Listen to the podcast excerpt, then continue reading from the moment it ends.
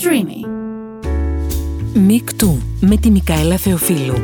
Γυναίκες που ξεχωρίζουν, που πετυχαίνουν, που στηρίζουν, που μοιράζονται.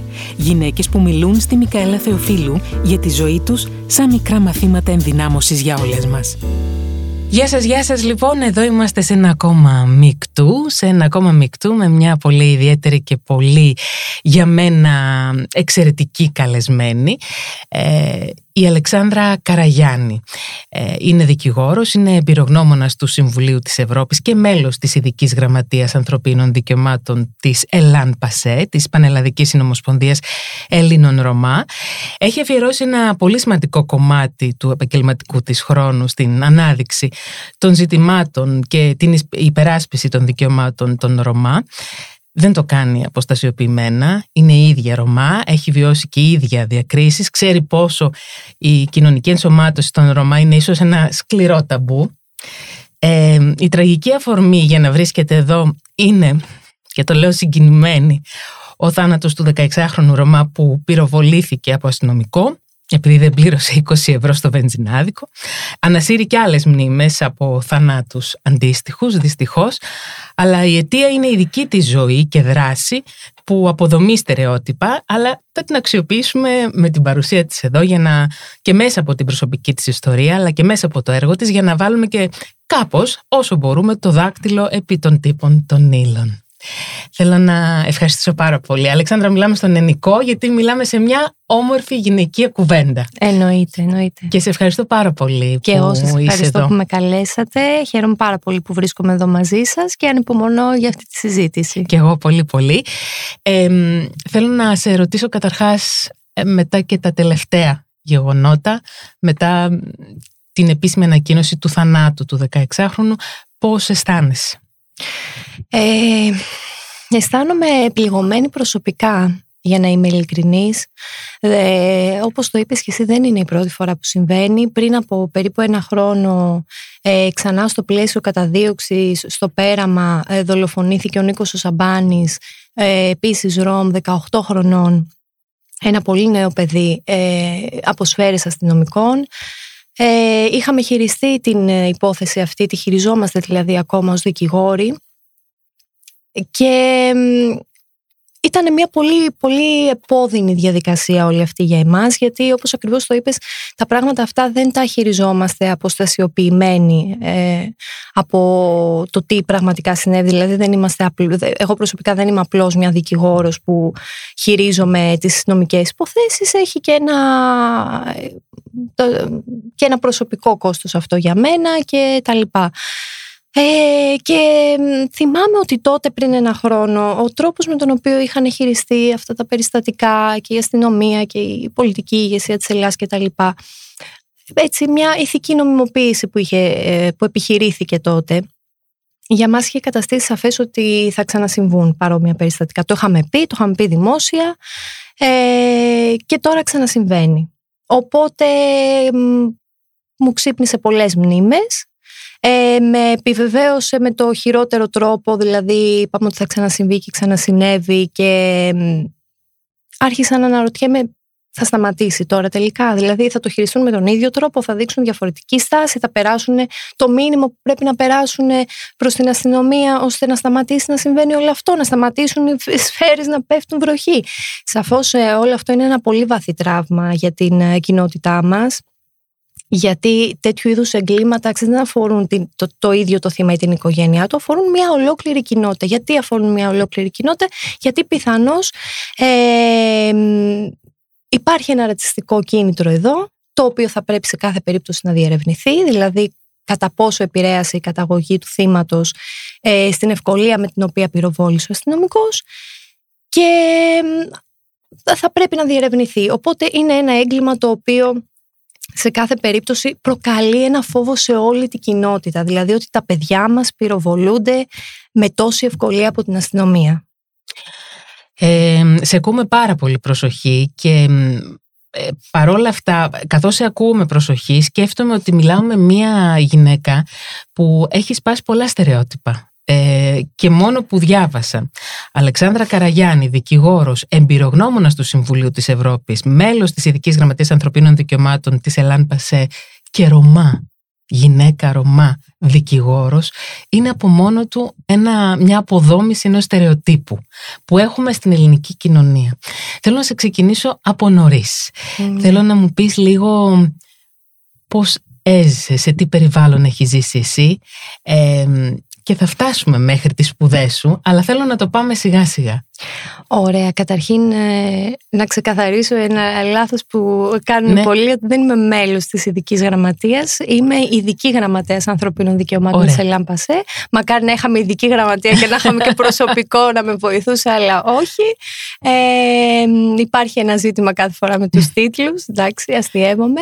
Ε, πώς, ε, πώς μεγάλωσα, πού μεγάλωσα και τι έκανα στη ζωή μου. Λοιπόν, όπως ακριβώς είπες, καταρχήν ε, υπάρχει ένα στερεότυπο ότι οι Ρωμά και ειδικότερα οι γυναίκες Ρωμά ε, δεν μπορούν να είναι δικηγόροι, δεν μπορούν να είναι ξέρω εγώ, πετυχημένες ε, και τα λοιπά, ενταγμένες, ότι η πλειοψηφία των Ρωμά ζει σε συνθήκες κοινωνικού αποκλεισμού.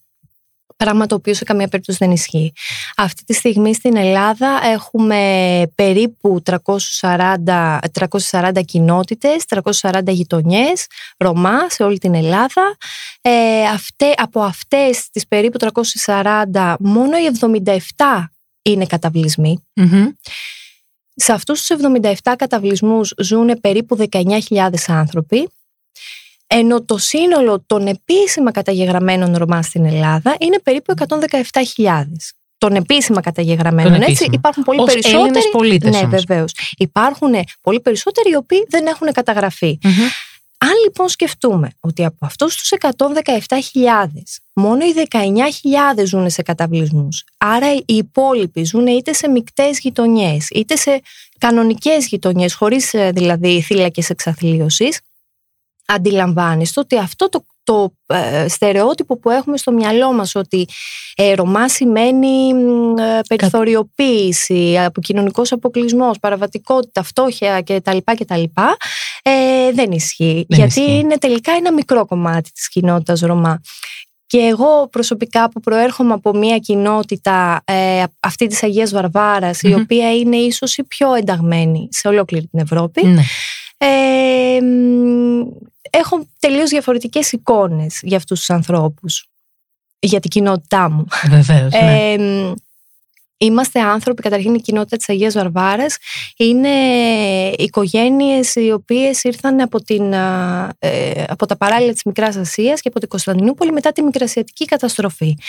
Και ήρθαν μετά τη Μικρασιατική καταστροφή διότι εκδιώχθηκαν επειδή ήταν ε, χριστιανοί Ορθόδοξοι. Και επειδή είχαν και στενούς, ε, στενούς δεσμούς με, την, ε, με τους Έλληνες ε, της περιοχής. Η οικογένειά μου λοιπόν ήρθε από εκεί, ήταν άνθρωποι οι οποίοι μιλούσαν τη ρωμανή γλώσσα, μιλούσαν τουρκικά, ε, μιλούσαν λίγο ελληνικά, ε, ήταν έμποροι. Η γιαγιά μου ήταν χαρτορίχτρα, η κλασική αυτή ε, εικόνα της χαρτορίχτρας, της, ε, της μικρασιάτισσας, μάγισσας κτλ. Φυσικά ε, δεν ήταν τίποτα από όλα αυτά, απλά προσπαθούσε να βιοποριστεί. Ε, ναι, και είμαστε μια ενταγμένη κοινότητα, έτσι. Τα δικά σου χρόνια, τα παιδικά; Τα δικά μου χρόνια τα, τα παιδικά. λοιπόν, εγώ δεν μεγάλωσα σε καταβλισμό, ξαναλέω. Ναι, ναι. Οπότε αντιλαμβάνεσαι ότι είναι, ήταν πολύ πιο εύκολο για μένα εφόσον είχα σπίτι, είχα ε, ζέστη το χειμώνα, είχα νερό να πληθώ, είχα παπούτσια να πάω στο σχολείο κτλ. Καταλαβαίνω ότι ήταν πολύ πιο εύκολο για μένα να πάω στο σχολείο, ότι είχα πολύ περισσότερες ευκαιρίες σε σχέση με τα παιδιά των καταβλισμων Οπότε δεν αντιμετώπισα εγώ τέτοιου είδους ε, ζητήματα καταρχήν. Ε, η πρόσβαση ήταν εύκολη, αλλά... Πρόσβαση εννοείς στα βασικά Πρόσβαση, αγαθά. ναι, στην εκπαίδευση, και γενικότερα στις ε, υπηρεσιες ωστόσο, μετά την πρόσβαση έρχονταν τα προβλήματα. Δηλαδή, και εγώ πήγα σε ένα δημοτικό σχολείο στο οποίο δεν υπήρχαν καθόλου Ρωμά, ήμουν το μόνο παιδάκι Ρωμά. Ε, ήταν λίγο δύσκολο γιατί και λόγω του χρώματός μου και λόγω του ότι βεβαίως γνώριζαν ότι είμαι Ρωμά με έναν τρόπο ε, με θεωρούσαν ξένοι, με θεωρούσαν διαφορετικοί. Ε, τα παιδάκια δεν με παίζαν να το πω απλώς έτσι. Είχα δασκάλους σκέψου ότι στο δημοτικό ε, πολύ συχνά με βάζανε σε ένα δωμάτιο, μόνο εμένα, μόνο εμένα, κανένα άλλο παιδάκι, για να ψάξουν αν έχω ψήρες, ας πούμε. Και αυτό το κάνανε μόνο σε μένα. Και μου είχε κάνει τρομερή εντύπωση. Και λέω, την πρώτη φορά που έγινε δεν το σκέφτηκα. Τη δεύτερη φορά που έγινε, είπα, εντάξει, ψάχνουν τα παιδιά για ψήρες. Το κάνανε τις προηγούμενες μέρες, το κάνανε σε όλους. Εμένα το κάνανε και συνέχεια, ας πούμε, μόνο σε μένα. Λέω, γιατί το κάνουν μόνο σε μένα; Και εκείνη ήταν η πρώτη φορά που αισθάνθηκα αυτό που λέμε διακρίσεις. Γιατί σε μένα και όχι στους άλλους. Ε, Τίποτα άλλο δεν σε, δεν σε κινητοποίησε μέχρι τότε, ότι σε είχαν ας πούμε, ότι δεν σε έκαναν παρέα τα παιδιά. Στην πραγματικότητα στο σχολείο εγώ νιώθα πολύ μόνη. Ένιωθα ότι ε, το σύστημα δεν με αποδέχεται, δεν με αναγνωρίζει. Ένιωθα λίγο μόνη στο σχολείο. Φίλες δεν είχες καμία; Δεν είχα φίλους στο, στο δημοτικό, όχι. οπότε ήταν μια διαδικασία που δεν μου άρεσε, η εκπαιδευτική όλη διαδικασία και ήθελα λίγο, ήθελα να τα παρατήσω. Δεν με ενδιέφερε ιδιαίτερα το σχολείο. Η λεγόμενη διαρροή που λέμε. Σχολική ναι, φυσικά εντάξει δεν με άφησαν οι γονείς μου, αλλά περνούσα δύσκολα και γι' αυτό δεν είχα σκοπό, ας πούμε, να πήγαινα στο σχολείο με το ζόρι, να το πω ε, έτσι. Να κάνω μια παρένθεση, να ρωτήσω, οι δικοί σου γονείς είχαν πρόσβαση στην εκπαίδευση ε... Οι δικοί μου γονείς, ε, ε, η μητέρα μου έχει πάει μέχρι την πέμπτη δημοτικού, ενώ ο πατέρας μου είναι αναλφάβητος. Ο πατέρας μου είναι αναλφάβητος διότι ήταν ανιθαγενής για πάρα πολλά χρόνια ως παιδί ήταν ανηθαγενείς διότι όταν όπως είπα πριν ήρθαν από τη, ως πρόσφυγες από τη Μικρά Ασία δεν τους αναγνωρίστηκε, δεν τους αποδόθηκε η ελληνική ηθαγένεια. Ήταν ακαθορίστου ηθαγένειας για πάρα πολλά χρόνια. Οπότε η πρόσβαση στην εκπαίδευση ήταν λίγο δύσκολη και για εκείνον.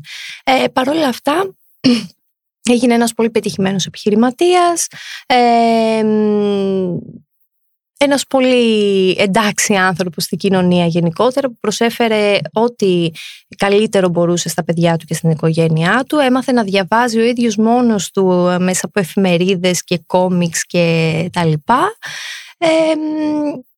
η μητέρα μου είναι από μια περιοχή της Θεσσαλονίκης. Συγγνώμη. από το Δενδροπόταμο και πολλές φορές την έχω ρωτήσει γιατί σταμάτησες να πηγαίνεις σχολείο; Και μου λέει σταμάτησε γιατί είχα φτάσει με 11-12 χρονών οπότε πια είχα μεγαλώσει και ντρεπόμουν να πηγαίνω στο σχολείο. Ε, το οποίο έχει να κάνει με τις συνθήκες ζωής έτσι. Ναι, δηλαδή αντιλαμβάνεσαι ότι όταν υπάρχουν πρώιμοι γάμοι μέσα σε μια κοινότητα δηλαδή όταν ένα παιδί παντρεύεται στα 13-14 όταν ένα παιδί αναλαμβάνει τις υποχρεώσεις ενός μεγαλύτερου ανθρώπου ε, από μικρή ηλικία που δεν το αντιστοιχούν ε, ακριβώς οπότε στα 11 και στα 12 μπορεί να σου φαίνεται ότι είσαι μεγάλος για να πηγαίνεις στο σχολείο ή ότι, εν πάση περιπτώσει, οι προτεραιότητες είναι διαφορετικές και τα παράτησε. Θα μιλήσουμε γι' αυτό το κομμάτι της ε, πρώιμης ε, οριμότητας ας πούμε των κοριτσιών ειδικά αλλά θέλω να συνεχίσουμε λίγο στην, ε, για, την, για την εκπαίδευσή σου για, για, για το κομμάτι του σχολείου. Τελειώνεις λοιπόν το δημοτικό και αποφασίζεις να συνεχίσεις το γυμνάσιο. Εσύ κανονικά; Ε, ναι, εννοείται. Πήγα στο γυμνάσιο. Ε, πήγα σε ένα γυμνάσιο που πλέον είχε κέρωμα. Ε, ναι, ήμουνα όμως ένα παιδί το οποίο έτσι επαναστατούσε εύκολα. Ήμουνα λίγο μια δύσκολη περίπτωση ατόμου. Ε, εντάξει, ήταν διαφορετικά στο γυμνάσιο, αλλά δεν θα ξεχάσω ποτέ ότι και στο γυμνάσιο ε, κάποια στιγμή συζητούσα με ένα καθηγητή και του είπα ε, σκέφτομαι να μπω στο πανεπιστήμιο να σπουδάσω αυτό. Τότε δεν θυμάμαι καν τι του είχα πει. Και μου λέει εντάξει Καραγιάννη είπαμε να στοχεύουμε ψηλά αλλά όχι και τόσο ψηλά. Εννοώντας μάλλον ότι Εντάξει, τώρα για, της... για Ρωμά να μπεις τώρα στη σχολή αυτή και να σπουδάσεις. Και πολύ σου είναι δηλαδή ε, που κα, πας στο Κάπως έτσι το εξέλαβα και μάλλον αυτό τελικά εννοούσε. Βεβαίως χαίρομαι πάρα πολύ που τον διέψευσα. Τον βρήκες ποτέ αυτόν τον καθηγητή. Δεν τον βρήκα, αλλά όταν τελικά μπήκα στην νομική και τα λοιπά, βρήκα άλλους καθηγητές μου από το γυμνάσιο, τους οποίους αγαπούσα πολύ. Δηλαδή, ήταν, γιατί μιλάω πάντα για τα αρνητικά, γιατί αυτά θέλω να προβάλλω, έτσι, ναι. μήπως και τα αλλάξουμε. Αλλά υπήρχε, υπήρχε και μια πολύ καλή αντιμετώπιση. Αυτό ήθελα έτσι. να σε ρωτήσω. Υπήρχε ε, και μια και, καλή. Ναι, εννοείται. Και το είπα σε αυτούς, οπότε φαντάζομαι ότι το έμαθε. Αυτό είναι τουλάχιστον σημαντικό, Ναι. γιατί νομίζω ότι η απάν- την απάντηση την πήρε. Ναι, ναι, Εμ, και αποφασίζεις να γίνεις δικηγόρος. ναι. Ε, ε, ήσουν καλή μαθήτρια; Δεν ήμουν καθόλου καλή μαθήτρια, γιατί όπως σου είπα η εκπαιδευτική δια- διαδικασία δεν με πολύ ενδιέφερε. Ε, μ, θεωρούσα ότι ήμουν σε ένα σύστημα που δεν μπορούσε να καταλάβει τις ανάγκες μου.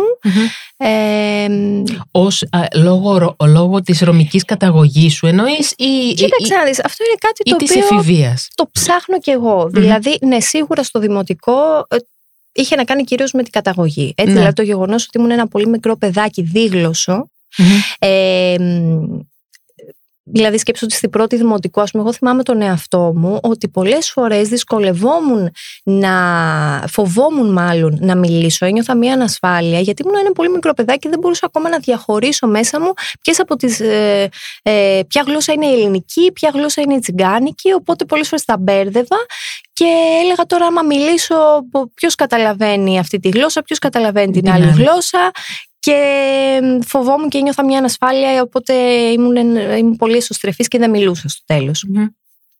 Ε, αυτά ήταν τα προβλήματα. Δηλαδή δεν υπήρχε ένας ρατσισμός σαφώς στο δημοτικό. Από την άλλη υπήρχε μια απαξίωση της πολιτισμικής μου ταυτότητας. Δηλαδή ποτέ στο σχολείο ας πούμε, δεν άκουσα για την ιστορία μας, Για το ολοκαύτωμα, για το των ολοκαύτωμα, Ρωμά. όλα αυτά.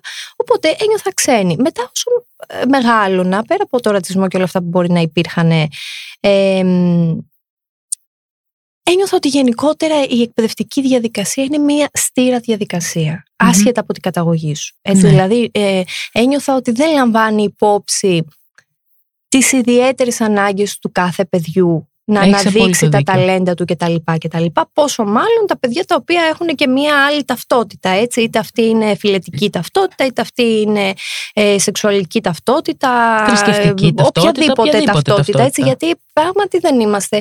Ε, ε, ε, η κοινωνία μας είναι ένα μοσαϊκό. Τι όμορφο, Και πρέπει, ε. πρέπει να Και το έτσι. βλέπουμε αυτό και πρέπει το κάθε άνθρωπο να τον αντιμετωπίζουμε σύμφωνα με το ποιος είναι, με τις ταυτότητες που κουβαλάει, με τα πιστεύω του. Ε, μ, εμπλουτίζει την κοινωνία μας. Ο- Οι πολλαπλές ταυτότητες εμπλουτίζουν την κοινωνία μας. Έχεις απόλυτο δίκιο. Ε, δεν, δεν υπάρχει άνθρωπος νομίζω που μας ακούει και να μην τουλάχιστον θεωρητικά μιλώντας Ναι. να συμφωνεί σε αυτό που λες. Ναι. Οπότε ναι, ήμουν κακή μαθήτρια. Ήσουν μια κακή μαθήτρια. Ήμουν πολύ κακή. Πότε έγινες καλή μαθήτρια. Και ήμουν ναι. αντιδραστικά κακή μαθήτρια. Ε, πότε έγινα καλή μαθήτρια. Κάποια στιγμή στην εφηβεία ε, και ενώ είχα αποφασίσει ότι στην πραγματικότητα δεν θέλω να μπω στο πανεπιστήμιο, Μμμ. ε, βίωσα κάτι πάρα πολύ άσχημο στο οικογενειακό μου περιβάλλον. Ε, την άδικη κατα, καταδίκη ενός δικού μου ανθρώπου, ο οποίος καταδικάστηκε για ένα δίκημα το οποίο δεν είχε κάνει, ε, φυλακίστηκε και καταδικάστηκε λόγω στερεοτύπων. Επειδή ήταν Ρωμά. Όχι επειδή ήταν Ρωμά, επειδή ήταν ε, χρήστης ουσιών. Μάλιστα. Και ε, είναι δηλαδή αυτή η αντίληψη Ρωμά είναι το έκανε. Αντίστοιχα μπορεί να ισχύει και, Και για το χρήστη ουσιών εντάξει, είναι χρήστης σίγουρα. είναι, ναι, ναι. το έκανε. Ναι. Ε, και αυτό με τάραξε πάρα πολύ, οπότε είπα θα γίνω δικηγόρος προκειμένου να διεκδικήσω δικαιοσύνη για όσους τη στερούνται. Βέβαια, μέχρι τότε είχα βιώσει και άλλα πράγματα τα οποία με όθησαν στο να γίνω δικηγόρος, έτσι. Όπως; Ε, όπως για παράδειγμα ε, εμφυλιβία. Έμφυλη βία. Βεβαίως υπήρξα μέσα σε κακοποιητικές σχέσεις οι οποίες ε, ε, μ, μου άλλαξαν τη ζωή.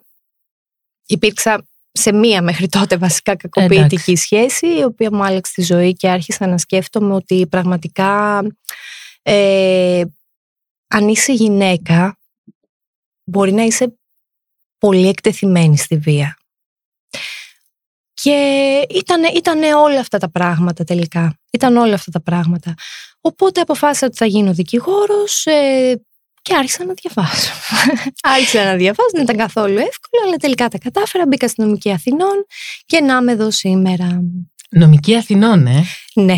Όχι, ξέρω εγώ, εγώ κάπου, Όχι, περιφέρεια, όχι, όχι, οτιδήποτε. όχι. Νομική ναι. Αθηνών. Ναι, ναι, ναι. Και μπήκα και με διάκριση, μπήκα με, με καλή σειρά. Αλλά μ, εντάξει, εκεί τα πράγματα βέβαια σταμάτησαν όλα. Δηλαδή, όλα αυτά τα οποία, για τα οποία συζητάμε τώρα, διακρίσει, ρατσισμός και στην νομική δεν υπήρχαν τέτοια πράγματα, έτσι. Αυτό είναι επίσης σημαντικό. Ήταν άνθρωποι πολύ ανοιχτόμυαλοι, άνθρωποι οι οποίοι ε, δεν δε τους ενδιέφερε δε, τι είσαι και ποιος είσαι και τι κάνεις στη ζωή σου. Μας ενδιέφερε μόνο η επιστήμη μας. Αυτό. Οι γονείς σου τι είπανε; Οι γονείς μου χάρηκαν πάρα πολύ ε, βέβαια είναι πάρα πάρα πολύ ταπεινοί άνθρωποι, πάρα πολύ ταπεινοί σε σημείο που κάποιες φορές και εμένα με ενοχλεί, οπότε δεν το εξέφρασαν έτσι πάρα πολύ έντονα ναι, τη, χαρά τους και, και ναι, ναι, το παιδί ναι, μας γιατί ναι, θέλουν να είναι ταπεινοί και δεν θέλανε να φανεί ότι περηφανεύονται, οπότε απλώς χάρηκαν για μένα, μου έδωσαν απλώς ένα φιλί και μου είπαν συγχαρητήρια. Ε, εντάξει, προσπαθώ να μην συγκινηθώ με αυτή την ιστορία. Κρατιέμαι με το ζόρι, θέλω να σου πω. Ε, Πάντως υπάρχει μια ευρέως διαδεδομένη αντίληψη πως οι ίδιοι οι Ρωμά δεν στέλνουν τα παιδιά τους στο σχολείο ή ότι πρέπει κάποια στιγμή ε, ή, ή τέλος πάντων δεν, είναι κάτι που δεν τους αφορά αφού ξεκινήσουν την σχολική διαδικασία, ότι είναι κάτι το οποίο δεν τους αφορά, ότι πρέπει να φύγουν νωρίς, πρέπει να βοηθήσουν την υπόλοιπη οικογένεια. Τι ισχύει από όλο αυτό, Αλεξάνδρα; Ε, κοίταξε, καταρχήν για να μιλήσουμε ε, για το κομμάτι της εκπαίδευσης και για το αν θέλουν ή δεν θέλουν, αν μπορούν, αν δεν μπορούν κτλ. κτλ θα πρέπει καταρχήν να διασφαλίσουμε ότι αυτοί οι άνθρωποι θα έχουν πρόσβαση στην εκπαίδευση. Σωστό. Και μετά να επιρρύψουμε οποιαδήποτε ευθύνη. Η πραγματικότητα είναι ότι δεν έχουν ίση πρόσβαση στην εκπαίδευση. Θα σου δώσω μόνο μερικά παραδείγματα. Ναι, ναι. Για, ε, κάθε χρόνο σκέψου ότι σε πάρα πολλά σχολεία στην Ελλάδα ε, γονείς διαμαρτύρονται γονείς μη Ρωμά κλείνουν τα σχολεία και διαμαρτύρονται ε, διότι δεν θέλουν τα δικά τους παιδιά να πηγαίνουν στο ίδιο σχολείο με παιδιά Ρωμά και κάνουν διαμαρτυρίες. Ε, σκέψου επίσης ότι, σε, ότι η χώρα μας έχει καταδικαστεί τρεις φορές από το Ευρωπαϊκό Δικαστήριο Δικαιωμάτων του Ανθρώπου για διαχωρισμό στην εκπαίδευση γιατί ε, θα σου πω για τη μία περίπτωση για να καταλάβεις τι σημαίνει διαχωρισμό στην εκπαίδευση, την περίπτωση του Ασπροπύργου. Ναι. Υπόθεση Σαμπάνης και Λυπή κατά Ελλάδος, που ο Δήμαρχος τι είχε κάνει, ακριβώς επειδή οι γονείς μη Ρωμά διαμαρτύρονταν για τη φίτηση των Ρωμά στο σχολείο της περιοχής, αποφάσισε να αποκλιμακώσει την ένταση, κάνοντας τι, στείνοντας ένα κοντέινερ μέσα στο καταβλισμό στον Ασπρόπυργο, ένα κοντέινερ το οποίο βάφτισε σχολείο και είπε ότι τα παιδιά σας θα πηγαίνουν σχολείο εδώ. Οπότε, ακριβώς, οπότε τα παιδιά πήγαιναν εκεί σχολείο και καταλαβαίνεις ότι η ποιότητα της εκπαίδευσης που λάμβαναν ήταν πολύ πολύ χαμηλότερη από αυτή που θα έπρεπε να λαμβάνουν κανονικά και η χώρα καταδικάστηκε γι' αυτό, αυτό που λέμε segregation, σχολικός διαχωρισμός. Μάλιστα. Και αυτό είναι κάτι το οποίο συμβαίνει σε πάρα πολλά μέρη στην Ελλάδα. Έχουμε πολλά σχολεία τα οποία είναι σχολεία γκέτο, δηλαδη πάνω από 60, 70 και 80% των μαθητών είναι Ρωμά. Ε, επίσης παιδιά τα οποία βιώνουν ρατσισμό και ακραίο ρατσισμό, έτσι, δηλαδή έχω συναντήσει περιπτώσεις παιδιών τα οποία ε, τα έχουν χτυπήσει μέσα στο σχολείο Οπότε καταλαβαίνεις ότι αυτά τα παιδιά δεν θα θέλουν να πηγαίνουν και ότι θα αντιστέκονται. Και μετά είναι και οι συνθήκες διαβίωσης. Όταν έχεις ανθρώπους οι οποίοι ζουν σε παραπήγματα, οι οποίοι δεν έχουν φως, δεν έχουν νερό, ε, οι οποίοι επίσης ε, πρέπει να εργάζονται και να λείπουν πάρα πολλές ώρες από το σπίτι και δεν έχουν σταθερές συνθήκες κτλ. κτλ ε, καταλαβαίνεις ότι είναι πολύ δύσκολο για αυτά τα παιδιά να έχουν μια σταθερή πορεία και μια ε, σωστή εκπαίδευση και να λάβουν μια σωστή εκπαίδευση. Ε, οπότε έχει να κάνει σαφώς και με τις δυνατότητες πρόσβασης που έχουν και με τις συνθήκες διαβίωσης. Και είναι, είναι και πολλά άλλα. Σκέψου για παράδειγμα ότι πολλοί άνθρωποι που μένουν σε, αποκο... σε κοινότητες αποκομμένες από τον αστικό ιστό και το σχολείο ναι. είναι πάρα πολύ μακριά, ε, κανονικά θα πρέπει η περιφέρεια να βάζει ένα λεωφορείο για να μεταφέρει τους μαθητές. Έχω συναντήσει πολλές τέτοιες περιπτώσεις ανθρώπων οι οποίοι κάνανε την αίτηση προς την περιφέρεια κτλ. Και, και η περιφέρεια διαφόρησε. Οπότε εκ των πραγμάτων δεν θα μπορούσαν να πηγαίνουν σχολείο. Ε, πολλά, πολλά. Έχω ζήσει πάρα πολλά στο Προφανώς πεδίο. έχεις ζήσει και σε παρακολουθώ. Ξέρεις, ε, ε, δεν θέλω να χάσω ούτε ανάσα σου. Ε, σε αυτό το συγκεκριμένο της, σχολικής, της μη σχολικής πρόσβασης γίνεται ακόμα χειρότερη κατάσταση για τα κορίτσια. Ναι. Ε, που οδηγούνται σε γάμο από μικρή ηλικία εκεί γύρω στα 11, 12, 13 ε, αυτό το γεγονός από μόνο του ότι δεν μπορούν να ολοκληρώσουν την υποχρεωτική φίτησή τους στο σχολείο είναι παραβίαση θεμελιωδών Μμμ. ανθρωπίνων δικαιωμάτων ε, και από ό,τι διαβάζω ότι οι γυναίκες Ρωμά έχουν υψηλότερα ποσοστά ανεργίας από ό,τι οι άντρες και οι μικρές πιθανότητες να αναπτύξουν δεξιότητες και ενεργή συμμετοχή στην οικονομική ζωή τις εμποδίζει από το να διεκδικήσουν ισότιμη θέση στην κοινωνία. Ναι. Ε, έτσι ακριβώς είναι. Ξέρεις, οι γυναίκες κουβαλάνε και το... Πέρα από την ε, ταυτότητα της εθνοτικής καταγωγής, κουβαλάνε και την ε, ταυτότητα του φίλου, Ακριβώς. η οποία τις, κα- τις κάνει, τις καθιστά πολλαπλά ευάλωτες, δυστυχώς. Πράγματι έτσι είναι σε σχέση με τους πρώιμους γάμους αυτοί συνιστούν παραβίαση ανθρωπίνων δικαιωμάτων και δεν μπορώ να ακούω ότι σχετίζονται με ηθική έθιμα των Ρωμά. Αυτό ήθελα να σε ρωτήσω. Σε καμία περίπτωση. Μπορεί να λαμβάνονται ως εσφαλμένα, ως πολιτισμικά δεδομένα, πολλές φορές και από την ίδια την κοινότητα. Μμμ. Γιατί, γιατί αυτό κάνουμε πάντα, ας πούμε, οπότε είναι, ε, ξέρω εγώ, ηθική έθιμα. Δεν είναι έτσι. Ε, είναι μια πολύ λάθος άποψη. Αλλά έχει να κάνει και με τις συνθήκες διαβίωσης, έχει να κάνει και με την κετοποίηση, Μμμ. έτσι, όταν είμαστε μεταξύ μας ε, δέκα άνθρωποι, ξέρεις, θέλουμε, νιώθουμε την ανάγκη να διατηρήσουμε τους οικογενειακούς μας δεσμούς, επίσης νιώθουμε την ανάγκη να διασφαλίσουμε τη τιμή της οικογένειάς μας, ε, μ, μέσα από την ηθική του παιδιού Σωστό. μας και η ηθική του παιδιού μας συνήθως ε, υπεύθυνη για αυτήν είναι το κορίτσι και όχι το αγόρι. Ε, μ, οπότε είναι μια λάθος πρακτική η οποία σαφώς δεν δίνει τις, ευκαι... τις ευκαιρίες στα κορίτσια να γίνουν στη ζωή τους αυτό το οποίο θέλουν, να γίνουν οικονομικά ανεξάρτητες. Επίσης είναι πολύ πιο εύκολο για ένα κορίτσι το οποίο μπαίνει σε μια διαδικασία πρώιμου γάμου να κακοποιηθεί, Ναι. έτσι. Είναι εκτεθειμένη και ευάλωτη στη βία. Ε, και δυστυχώς Τα, πο- η- τα ποσοστά ναι. κακοπ- είναι έμφυλης βίας στις οικογένειες Ρωμά, σε ένα ζευγάρι Ρωμά, είναι αρκετά υψηλά. Κοίταξε, είναι αρκετά υψηλά ε, μ, λόγω, λόγω των συνθήκων διαβίωσης και λόγω της, ε, μ, της μη ενημέρωσης γύρω από κάποια ζητήματα και λόγω των έμφυλων ανισοτήτων, έτσι, Μμμ. που σαφώς και οι πρώιμοι γάμοι ε, σχετίζονται με τις έμφυλες ανισότητες.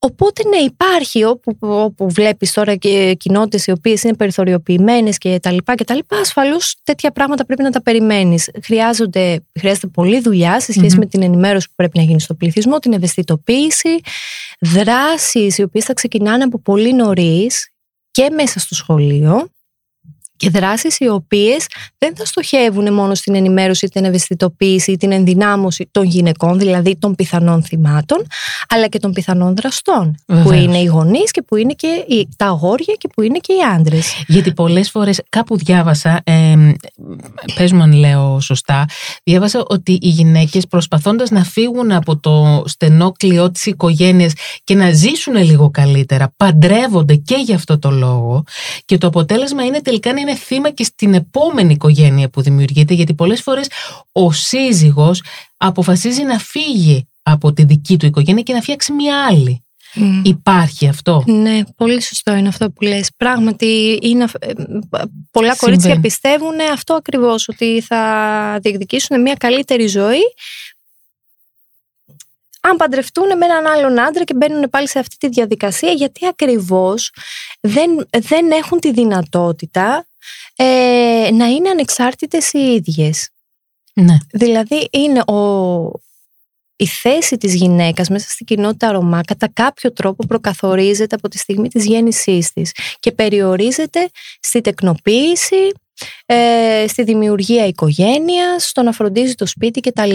Είναι αυτό οι κοινωνικά κατασκευασμένοι ρόλοι που υπάρχουν και ξέρεις κάτι, δεν είναι μόνο στην κοινότητα το Ρωμά. Όχι, παντού σκέψου υπάρχει. ότι, όχι σκέψου ότι πρώιμοι γάμοι, ας πούμε, υπήρχαν και πριν 30 και 40 και 50 χρόνια στην Βέβαια. Ελλάδα, πόσο έντονοι ήταν στην ελληνική κοινωνία γενικότερα. Σκέψου ότι αυτή τη στιγμή οι πρώιμοι γάμοι πλήττουν επίσης πάρα πολλές κοινότητες σε πάρα πολλές χώρες, κυρίως της Μέσης Ανατολής και της Αφρικής. Και έχει ε, φανεί και μέσα από εκθέσεις της UNICEF ότι όπου υπάρχει ακραία φτώχεια ή όπου υπάρχει ε, ένοπλη σύραξη για παράδειγμα ή α- κάποια ακραία κρίση εν πάση περιπτώσει οι πρώιμοι γάμοι αυξάνονται. Μάλιστα. Γι' αυτό για παράδειγμα στην Αγία Βαρβάρα ή σε άλλες κοινότητες οι πρώιμοι γάμοι είναι ε, ένα Καλά. φαινόμενο το οποίο έχει εξαλειφθεί στην ουσία. Ε, μ, πάμε στο μεγάλο κομμάτι του ρατσισμού Μμ. της ελληνικής κοινωνίας. Στη μεγα... Σε μια μεγάλη πανευρωπαϊκή έρευνα δημοσκόπηση που διεξήχθη πριν από τρία χρόνια, το Pew Research Center, σχετικά με τις μειονότητες, ε, η- στην, σε αυτή την έρευνα λοιπόν η Ελλάδα βρέθηκε στην τρίτη θέση σε ό,τι αφορά τη λεγόμενη ρωμαφοβία. Α, Κατά 72% και 25% μόνο είχε θετική άποψη. Ε, μ, υπάρχει ένας τσουβαλιασμένος, επίτρεψέ μου την ε, έκφραση, φόβος της ελληνικής κοινωνίας για την κοινότητα των Ρωμά. Ε, μ, καταρχάς θέλω να μου πεις προσωπικά εσύ τον έχεις νιώσει αυτό το φόβο; Ε, ως επαγγελματίας, όχι ως, Αλήθεια; ε, όχι ως Ρωμά η ίδια. Δηλαδή θέλω να πω μέσα από τις υποθέσεις που χειρίζομαι και μέσα από, το, ε, από τη δράση μου που αφορά την, ε, Τη Ρωμ- τη, τη κοινότητα. Τη Ρωμά έτσι. κοινότητα. Δηλαδή το βλέπω. Το, σκέψου για παράδειγμα τώρα πριν από κάποιες μέρες ξεκίνησα κάποια επεισόδια με αφορμή το θάνατο του Ναι. Κώστα Φραγκούλη. Κάποια επεισόδια τα οποία ε, τα καταδικάζω, αλλά τα καταλαβαίνω κιόλας. Δηλαδή είναι δικαιολογημένα. Ξέρεις, ε, το δεύτερο παιδί που χάνουμε μέσα σε λίγους μήνες κτλ. κτλ. Ε, μ, έκαναν κάποια επεισόδια. Ήτανε 30 άνθρωποι στον Ασπρόπυργο, ήταν 40 άνθρωποι στο Μενίδη, ήταν 50 άνθρωποι στην Αγία Σοφία. Ε, αυτοί ήταν όμως, δηλαδή θέλω να πω δεν ήταν όλοι οι Ρωμά. Ναι, ναι. Ε, και, α- και κάθε μέρα τα μίντια από το πρωί στο βράδυ, τα επεισόδια που κάνουν οι Ρωμά, τα επεισόδια που κάνουν οι Ρωμά, τα επεισόδια που κάνουν οι Ρωμά. Εντάξει, οκ, τα καταλαβαίνουμε και εμείς παίξαμε ένα ρόλο εκεί. Ναι. Μιλήσαμε στους ανθρώπους, κάναμε δημόσια έκκληση να σταματήσουν κτλ. κτλ. Πράγματι σταμάτησαν. Νομίζω και η οικογένεια του Κώστα Και η ζήτησε οικογένεια συγγνώμη. έκανε έκκληση να σταματήσουν τα επεισόδια και συγγνώμη ζήτησε και σταμάτησαν. Εντάξει. Ε, μ, προβληματικό ήταν και καταλαβαίνω πώς μπορεί να νιώθει ο κόσμος που μπορεί να τα έζησε αυτά εκεί, αλλά δεν αφορά όλη την κοινότητα και ούτε πια μπορούμε να του δίνουμε τόση μεγάλη έκταση. Και επίσης επεισόδια έγιναν για παράδειγμα και χθες και προχθές και όλες αυτές τις ημέρες από ανθρώπους οι οποίοι δεν είναι Ρωμά και οι οποίοι αισθάνονται μια αγανάκτηση και μια οργή απέναντι στην αστυνομική βία, την αυθαίρετη αστυνομική βία. Ε, οπότε ναι, για μένα έχει να κάνει ξεκάθαρα με μια τσιγκανοφοβία. Όπως επίσης το γεγονός ότι ξέρεις, υπάρχει αυτό το στερεότυπο παραβατικοί, παραβατικοί, μας κλέβουν, μας κάνουν, μας ράνουν. Ε. Εντάξει, σαφώς και υπάρχει ε, παραβατικότητα στις κοινότητες οι οποίες είναι πιο εξαθλειωμένες, Ναι. έτσι, γιατί το έχω πει πάρα πολλές φορές, όπου υπάρχει εξαθλίωση υπάρχει και παραβατικότητα, είναι, Είναι- κοινωνικό φαινόμενο, δεν ε, μπορείς να κάνεις, Είναι ε, δεν μπορείς να επιβίωσης η περιμένεις, εγκληματικότητα. ναι, δεν μπορείς να περιμένεις κάτι διαφορετικό. Μμμ. Ε, μ, και αυτό αφορά όλε, ο- ο- ο- όλο το κόσμο στο Ακρι- πλανήτη. Ναι, ναι, ναι, ναι. Έτσι. Ε, μ, από την άλλη όμως πλευρά αυτή είναι η, η, η μειοψηφία έτσι. Δηλαδή Ναι. δεν, δεν είναι η πλειοψηφία όπως πολλοί θέλουν να μας περάσουν και να μας πείσουν. Είναι πολύ μεγάλο λάθος αυτό. Αλεξάνδρα, είναι όμως, εμ, υπάρχει ένας, ε, πώς να σου πω, ένας, επίτρεψέ μου πάλι, σχεδόν δικαιολογημένος ρατσισμός στην ελληνική κοινωνία για τους Ρωμά. Ένας ε, ρατσισμός ο οποίος και ένας φόβος ο- ότι να, να περάσω από το απέναντι πεζοδρόμιο μην ε, μπορεί να με κλέψει ας πούμε ένας Ρωμά ή μία τσιγκάνα. Εμ, υπάρχει στην, στις παροιμίες μας και στα, σ- σ- στην ελληνική κοινωνία ακόμα και ο φόβος λες το παιδί σου θα σε πάρει η τσιγκάνα άμα εσύ δεν φας το φαγητό σου. Εμ, αυτό δεν έχει να κάνει μόνο με την εγκληματικότητα αυτό έχει να κάνει με κάτι Με πιο τα βαθύ στερεότυπα έχει ναι, να κάνει. και εκεί θέλω να μιλήσουμε λίγο γι' αυτό. Τι είναι αυτό που έχει κάνει αυτή την κοινότητα να πειθ- περιθωριοποιηθεί από την ελληνική κοινωνία τόσο πολύ; Ε, γενικότερα η κάθε κοινωνία και ειδικά μια κοινωνία όπως είναι η ελληνική που είναι κατά βάση συντηρητική είναι εύκολο να περιθωριοποιήσει μια κοινότητα ή μια, έναν πληθυσμό εν πάση περιπτώσει που έχει στοιχεία διαφορετικότητας. Ε, δεν το έχει κάνει μόνο με τους Ρωμά, το έχει κάνει και με άλλους ε, πληθυσμούς ναι. και δεν το, έχουν κάνει μόνο, δεν το έχει κάνει μόνο η ελληνική κοινωνία, συμβαίνει παντού σε όλο το πλανήτη αυτό το πράγμα. Ο ρατσισμός δυστυχώς υπάρχει παντού γύρω μας. Ε, θα σου πω για το ολοκαύτωμα. Βεβαίως. Το όνομα. Βεβαίως. Ξέρεις, ε, υπήρχε μια προπαγάνδα του ναζιστικού καθεστώτος ότι οι Ρωμά είναι ακοινώνητοι, είναι εκφύσεως εγκληματίες, είναι κτλ. κτλ. Και γι' αυτό στοχοποιήθηκαν. Αυτή η προπαγάνδα ε, έπαιξε πάρα πολύ και πράγματι πολλοί άνθρωποι θανατώθηκαν ε, στα στρατόπεδα συγκέντρωσης. Ανάμεσα όμως σε αυτούς τους ανθρώπους υπήρχαν πατριώτες Γερμανοί, Ρωμά. Υπήρχαν ενταγμένοι άνθρωποι, υπήρχαν πετυχημένοι άνθρωποι. Πετυχημένοι άνθρωποι. Δηλαδή θα σου πω για τον Γιώχαν Ρουκέλη Τρόλμαν, ο οποίος ήταν ένας Γερμανός. Ήταν... Θέλω να το πεις καθαρά το όνομα, να ακουστεί. Γιώχαν Ρουκέλη Τρόλμαν, ο οποίος ήταν Ρώμ, ήταν πυγμάχος, ήταν πρωταθλητής στη Γερμανία, ήταν ένας εξαιρετικός πυγμάχος, ο οποίος έκανε περήφανη όλη, όλη τη χώρα του. Ήταν πολύ πετυχημένος αυτό που έκανε. Και στοχοποιήθηκε, τον στήρωσαν αρχικά, προκειμένου να μην τον uh, στείλουν στα στρατόπεδα συγκέντρωσης. Του είπαν ή θα σε στηρώσουμε ή θα σε στείλουμε στο στρατόπεδο συγκέντρωσης. Του διέλυσαν, του κατέστρεψαν την καριέρα ε, και στη συνέχεια τελικά τον έστειλαν και σε στρατόπεδο συγκέντρωση όπου βρήκε φρικτό θάνατο. Όπως επίσης φρικτό θάνατο σε στρατόπεδα συγκέντρωση βρήκαν και Γερμανοί Ρωμά οι οποίοι πολέμησαν για, οι οποίοι πολέμησαν για τη Γερμανία, παρασημοφορήθηκαν και στο τέλος στοχοποιήθηκαν ως Ρωμά. Άρα τι θέλω να πω, ότι αυτή η προπαγάνδα που θέλει τους Ρωμά, κοινώνει κτλ. κτλ ήταν απλώς μία προπαγάνδα η οποία τελικά δεν στοχοποίησε τους παραβατικούς, στοχοποίησε τους Ρωμά απλώς επειδή ήταν Ρωμά. Διαφορετικά δεν θα είχε κανένα λόγο να στοχοποιήσει ανθρώπους σαν το Ρουκέλ και άλλους. Καταλαβαίνεις, θέλω να σου πω. Ε, ο αντιτσιγκανισμός δυστυχώς είναι η πιο διάχυτη και η πιο επίμονη μορφή ρατσισμού. Γιατί οι Ρωμά είναι οι ξένοι παντού. Είναι οι άνθρωποι οι οποίοι παρότι ας πούμε τώρα εδώ στην Ελλάδα είναι Έλληνες πολίτες. Είναι Έλληνες πολίτες. Είναι Έλληνες πολίτες με ιστορική παρουσία στη χώρα. Είναι Έλληνες πολίτες οι οποίοι συμμετείχαν σε όλους τους πολέμους στους οποίους συμμετείχε η χώρα. Είναι άνθρωποι οι οποίοι διατήρησαν το δημοτικό τραγούδι. Είναι οι άνθρωποι οι οποίοι συνέβαλαν στο να δημιουργηθεί αυτό που λέμε ε, σύγχρονος ελληνικός πολιτισμός. Όχι ότι συνέβαλαν με κάτι παραπάνω, αλλά είναι κομμάτι. Είναι κομμάτι. Είναι, κομμάτι, είναι, κομμάτι. Αναπόσπαστο, αναπόσπαστο κομμάτι της ελληνικής κοινωνίας. Αλλά πάντα αντιμετωπίστηκαν ως ξένοι και διαφορετικοί ε, και από την πολιτεία με μια στάση αδιαφορίας, με μια στάση απάθειας. Υπάρχουν παρόλα αυτά κάποια προγράμματα διάβαζα και τόσο στην Ευρωπαϊκή Ένωση όσο και στην Ελλάδα. Ένα πρόγραμμα που ε, ξεκινάει από το 2021 και θα φτάσει μέχρι το 2030. Φαντάζομαι είσαι ενήμερη για αυτά τα προγράμματα που μιλάνε για την ένταξη, για την κοινωνική ένταξη των ε, Ρωμά.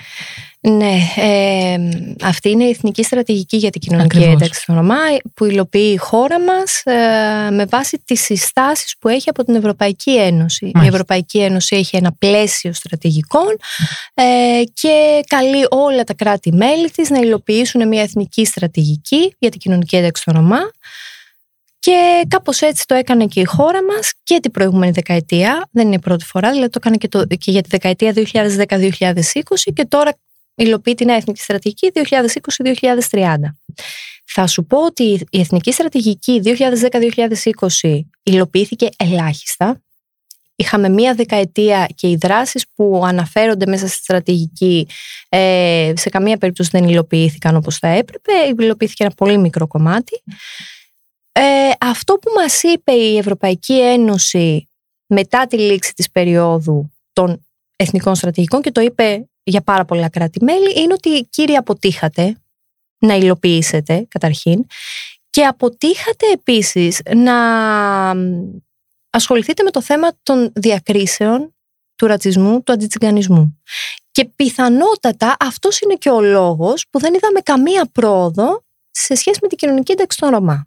Οπότε μας είπε ξανά η Ευρωπαϊκή Ένωση την επόμενη δεκαετία θα, θα βάλετε συγκεκριμένους στόχους Ναι. που θα πρέπει να τους δούμε και θα ασχοληθείτε επίσης περισσότερο με το κομμάτι της καταπολέμησης των διακρίσεων, των στερεοτύπων, του ρατσισμού.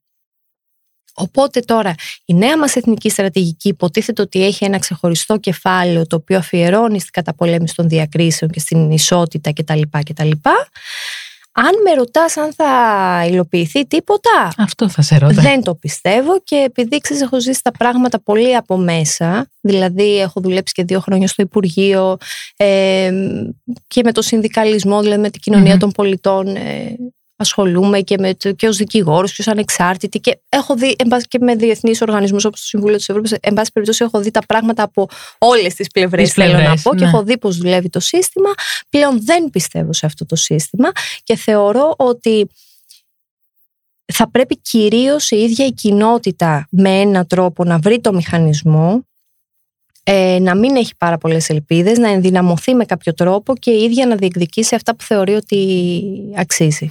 Πολλοί λένε. Πράγμα το οποίο είναι δύσκολο, Είναι έτσι. δύσκολο, πολύ Αλλά- δύσκολο είναι. Ε, γιατί είναι μια, είναι μια καθημερινή παρέμβαση στα πράγματα από τη μεριά της. Ε, όχι παρέμβαση μόνο στην Ναι, κοινωνία. και σαφώς, και τη- στη ζωή της σαφώς την ίδια. ευθύνη, την ευθύνη να άρει στα εμπόδια και το κοινωνικό αποκλεισμό κτλ. κτλ την έχει η πολιτεία, δεν την Ναι. έχει η αποκλεισμένη ομάδα. Αλλά έτσι όπως λειτουργούν τα πράγματα και με δεδομένο ότι τα τελευταία 30 χρόνια αντί τα πράγματα να γίνονται καλύτερα, γίνονται χειρότερα, πρέπει εμείς οι ίδιοι να βρούμε το μηχανισμό αυτό. Δεν νομίζω ότι θα γίνει διαφορετικά. Δηλαδή με την έννοια ότι δεν, ελ- δεν μπορούμε να ελπίζουμε έτσι αυτό. Ναι. Στο κομμάτι του ρατσισμού ε, θέλω να έρθω σε κάτι που δεν έχει να κάνει μόνο με τους Ρωμά και θέλω να μου μιλήσεις και ως δικηγόρο σε σχέση με αυτό και σε σχέση με τα ανθρώπινα δικαιώματα γιατί είναι κάτι το οποίο εμένα τουλάχιστον μ- με, με θυμώνει πάρα πολύ. Όταν γίνονται ανακοινώσεις είτε από την αστυνομία είτε από το αστυνομικό ρεπορτάζ για, κάποια, για κάποιο μι- είτε μικροεγκληματική ενέργεια είτε για μια μεγαλύτερη υπάρχει κάποιος λόγος που πρέπει να ονομάζουμε ή να δίνουμε στοιχεία της καταγωγής ή της εθνοτικής του ταυτότητας ενός ανθρώπου που έχει συλληφθεί. Ε, καταρχήν αυτό δεν επιτρέπεται. Σε ευχαριστώ. Έτσι δεν επιτρέπεται. Ε, σαφώς δεν επιτρέπεται από την αστυνομία, δηλαδή ορίζεται εννοώ με διαταγές Ναι. της αστυνομίας ότι δεν επιτρέπεται να, κάνει, να χρησιμοποιήσει τον όρο αυτό κτλ. Ε, δεν επιτρέπεται να το κάνουν ούτε οι δικαστες Μμμ. οι οποίοι επίσης το κάνουν, μέσα στις δικογραφίες γράφουν Ρωμά και πολλές φορές είναι αυτοί που πιέζουν την αστυνομία και την παίρνουν τηλέφωνο πέστε μας είναι Ρωμά αυτός που το έκανε. Ε, λειτουργεί κάπως έτσι. Ε, και οι δημοσιογράφοι, εσείς βέβαια είστε δημοσιογράφοι, θα ξέρετε καλύτερα, αλλά ε, φαντάζομαι ότι θα πρέπει να υπάρχει και ένας κώδικας δεοντολογίας Φυσικά. που δεν θα τα επιτρέπει αυτά. Ναι. Ε, Δυστυχώς όμως η στοχοποίηση στην περίπτωση των Ρωμά είναι πάρα πολύ εύκολη. Πάρα πολύ εύκολη. Και ξέρεις, όταν ανοίγεις τα δελτία ειδήσεων και κάθε μέρα, κάθε μέρα βλέπεις για πολιτικά σκάνδαλα, για ε, τρομερά εγκλήματα που αφορούν γυναικοκτονίες, παιδοκτονίες, βιασμούς ανηλίκων, κακοποίηση ανηλίκων σωματική κτλ. κτλ ε, διαφθορά. Και πλέον δεν μπορείς να τα διαχειριστείς, δεν μπορείς να διαχειριστείς Ναι, ναι, τον ναι. όγκο της πληροφορίας που αφορούν όλα αυτά τα, τα εγκλήματα. Ε, και μετά βλέπεις και ένα δελτίο ειδήσεων, ένας Ρωμά έκλεψε, ξέρω εγώ. Α, οι Ρωμά κλέβουν. Δεν είναι έτσι. Δεν είναι έτσι. Απλά ε, μας χτυπάει ένα καμπανάκι όταν ακούμε Ρωμά, ακριβώς γιατί είναι το ξένο, το διαφορετικό, αυτό που μας φοβίζει και αυτό που στοχοποιείται πολύ πολύ πιο εύκολα. Και πολύ πιο εύκολα όμως πρόσεξε σε- και σε βάθος, μέσα στο βάθος της κοινωνίας της ελληνικής, γιατί στο εντωμεταξύ έχουν έρθει και οι και μετανάστες, έχουν έρθει και από άλλες ε, ε, χώρες, ε, τρίτες χώρες α, άνθρωποι, έχουν βρει δουλειά, έχουν ε, ε, κατα- καταφέρει να ριζώσουν και, και ε, υπάρχει ορατότητα ως προς αυτούς. Έχουμε πια βρισκόμαστε στο 2022-2023 και η λέξη αποδοχή, συμπερίληψη, ε, ενσυναίσθηση είναι λέξεις κλειδιά για να μπορούμε να είμαστε μια κοινωνία αγκαλιάς. Αλλά παρόλα αυτά το κομμάτι της κοινότητας των Ρωμά είναι απ' έξω. Και εμένα αυτό... Ναι, ξέρεις γιατί. Ε, θα σου πω για κάποιους μετανάστες, παράδειγμα οι Αλβανοί. Ναι, έτσι. ναι, ναι. Είναι μετανάστες, οι οποίοι καταρχήν έρχονται ως οικονομικοί μετανάστες, οπότε έρχονται από τη χώρα τους, όχι κοινωνικά αποκλεισμένοι. Δηλαδή δεν είναι άνθρωποι που δεν πήγαν στο σχολείο. Δεν είναι άνθρωποι οι οποίοι ε, αντιμετώπισαν ζητήματα κοινωνικής ισότητας στη χώρα τους. Είναι άνθρωποι που αντιμετώπισαν οικονομικά προβλήματα στη χώρα τους και γι' αυτό επιλέγουν να έρθουν σε μια άλλη χώρα να εργαστουν Οπότε εξ αρχής δεν είναι κοινωνικά αποκλεισμένοι οι άνθρωποι με την έννοια ότι έχουν ζήσει την περιθωριοποιηση στη χώρα τους. Μπορεί να περιθωριοποιούνται και στη χώρα υποδοχής, αλλά αυτό είναι ένα άλλο ζήτημα. Πρόσεξε τώρα τι γίνεται. Οι Αλβανοί είναι άνθρωποι οι οποίοι καταρχήν δεν μπορείς να τους ξεχωρίσεις ναι. πολλούς από αυτούς. Ναι. Δηλαδή, αν δεν σου πούνε ότι είναι Αλβανοί, ειδικά τώρα τα παιδιά που έχουν γεννηθεί εδώ, δεν, δεν τους αναγνωρίζεις. Είναι πολύ, πολύ λοιπόν εύκολο για αυτούς να αφομοιωθούν, εάν το επιλεξουν Είναι πολύ, πολύ εύκολο να μην μπορείς να τους διαχωρίσεις. Και γι' αυτό είναι και πολύ, πολύ πιο εύκολο για αυτούς να ενταχθουν Ε, εάν η Αλβανή και η κάθε κοινότητα μεταναστών επιλέξει να αφομοιωθεί, σταματάει να γίνεται ορατή και σταματάει να μας απασχολεί. Ναι. Το ζήτημα όμως είναι πώς μία κοινότητα μπορεί να κρατήσει την πολιτισμική της ταυτότητα, την ιδιαίτερη, και ταυτόχρονα να ενταχθεί χωρίς να αφομοιωθεί. Χωρίς δηλαδή να γίνει ένα με το υπόλοιπο πληθυσμό και να, μην, και να αποβάλει την πολιτισμική ταυτότητα, αλλά να έχει ίση πρόσβαση σε υπηρεσίες και αγαθά και δικαιώματα κτλ. κτλ. Και στη δική μας κοινότητα υπάρχουν πάρα πολλοί, πάρα πολλοί άνθρωποι οι οποίοι έχουν αφομοιωθεί, δεν έχουν απλώς ενταχθεί, αποκρύπτουν τη ταυτότητά τους, ε, γιατί δεν θέλουν να στοχοποιούνται κτλ. κτλ. Αποκρύπτουν ταυτότητά τους, είναι αφομοιωμένοι και έχουν αποβάλει από πάνω σε αυτό που λέμε πολιτισμική ταυτότητα. Και εγώ ενταγμένη είμαι, όπως και πολλοί άλλοι άνθρωποι, αλλά έχω κρατήσει την πολιτισμική μου ταυτότητα. Δηλαδή, λέω ότι είμαι Ρωμά, αναγνωρίζομαι ως Ρωμά, μιλάω τη ρωμανή γλώσσα κτλ. κτλ, κτλ. Αυτή είναι η διαφορά. Δηλαδή, πώς μπορεί κάποιος να ενταχθεί, να είναι ίσως. Ναι, σωστό. Αλλά χωρίς να χρειάζεται... Αλλά χωρίς, ναι, διατηρώντας μάλλον παράλληλα την, την ιδιαίτερη πολιτισμική του ταυτότητα. Νομίζω ότι αυτό είναι το δύσκολο. Ε, κλείνοντας θέλω, θέλω να περάσουμε ένα μήνυμα από σένα ως γυναίκα, ως Ρωμά, ως Ελληνίδα πολίτης, ε, ένα μήνυμα δικό σου, ένα μήνυμα που θέλεις να στείλεις με βάση αυτή την κουβέντα που κάναμε σήμερα. Ναι, κοίταξε, μιλήσαμε πάρα πολύ για τους Ρωμά και λογικό είναι, αλλά ξέρεις εγώ ως ε, γυναίκα, ναι. ως Ρωμά, ως δικηγόρος, ως μητέρα δύο παιδιών και ως χωρισμένη μητέρα δύο παιδιών, κουβαλά όλες αυτές τις ταυτότητες και τις ιδιότητες και τα λοιπά που συνθέτουν τελικά μία πολλαπλή ταυτότητα αλλά ταυτόχρονα συνθέτουν και μία ευάλωτη ταυτότητα.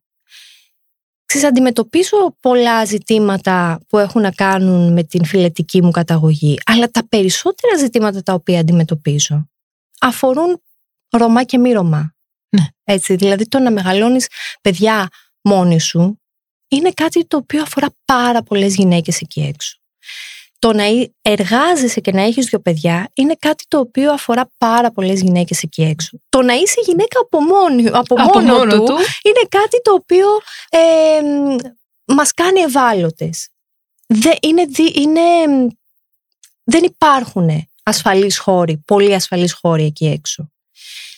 Ε, οπότε το μήνυμα το οποίο θέλω να περάσω είναι ότι είτε είσαι γυναίκα, είτε είσαι Ρωμά, είτε είσαι παιδί, είτε έχεις οποιοδήποτε στοιχείο ευαλωτότητας, θα πρέπει με έναν τρόπο να διασφαλιστεί ότι μπορούμε να είμαστε αυτό που είμαστε και ταυτόχρονα να υπάρχουν εκεί έξω ασφαλείς χώροι για εμάς, ασφαλείς χώροι. Νομίζω ότι αυτό είναι το, το ζητούμενο. το ζητούμενο. Ασφαλής κοινωνία Ασφαλής θα έλεγα χώροι. εγώ. Ναι. Στο σχολείο, στο σπίτι, στη δουλειά, στο δρόμο. Νομίζω ότι αυτό είναι που μας λείπει. Τα παιδιά, καλά, θέλω να πω... Τα παιδιά μου, Ναι. α, μια χαρά είναι. Αυτά δεν, δεν έχουν κανένα ζήτημα. Ε, εντάξει. Αυτά περνάνε μια χαρά. Αλεξάνδρα, ε, δεν έχω λόγια να σε ευχαριστήσω. Σε ευχαριστώ και εγώ πάρα πολύ. Ε, η κουβέντα που κάναμε είχε όλα τα συναισθήματα. Ναι, νομίζω ξεφύγαμε λίγο. Ελπίζω ότι δεν κουράσαμε. Αλλά ξέρεις, είναι ζητήματα τα οποία είναι τόσο μεγάλα και τόσο πολύπλοκα που Κοίτα, και κάποια πράγματα πρέπει κάπως να πρέπει να τα ακουστούν. αγγίξεις. Ναι. Βεβαίως, βεβαίως. Σε ευχαριστώ πάρα πολύ. Και εγώ σε ευχαριστώ.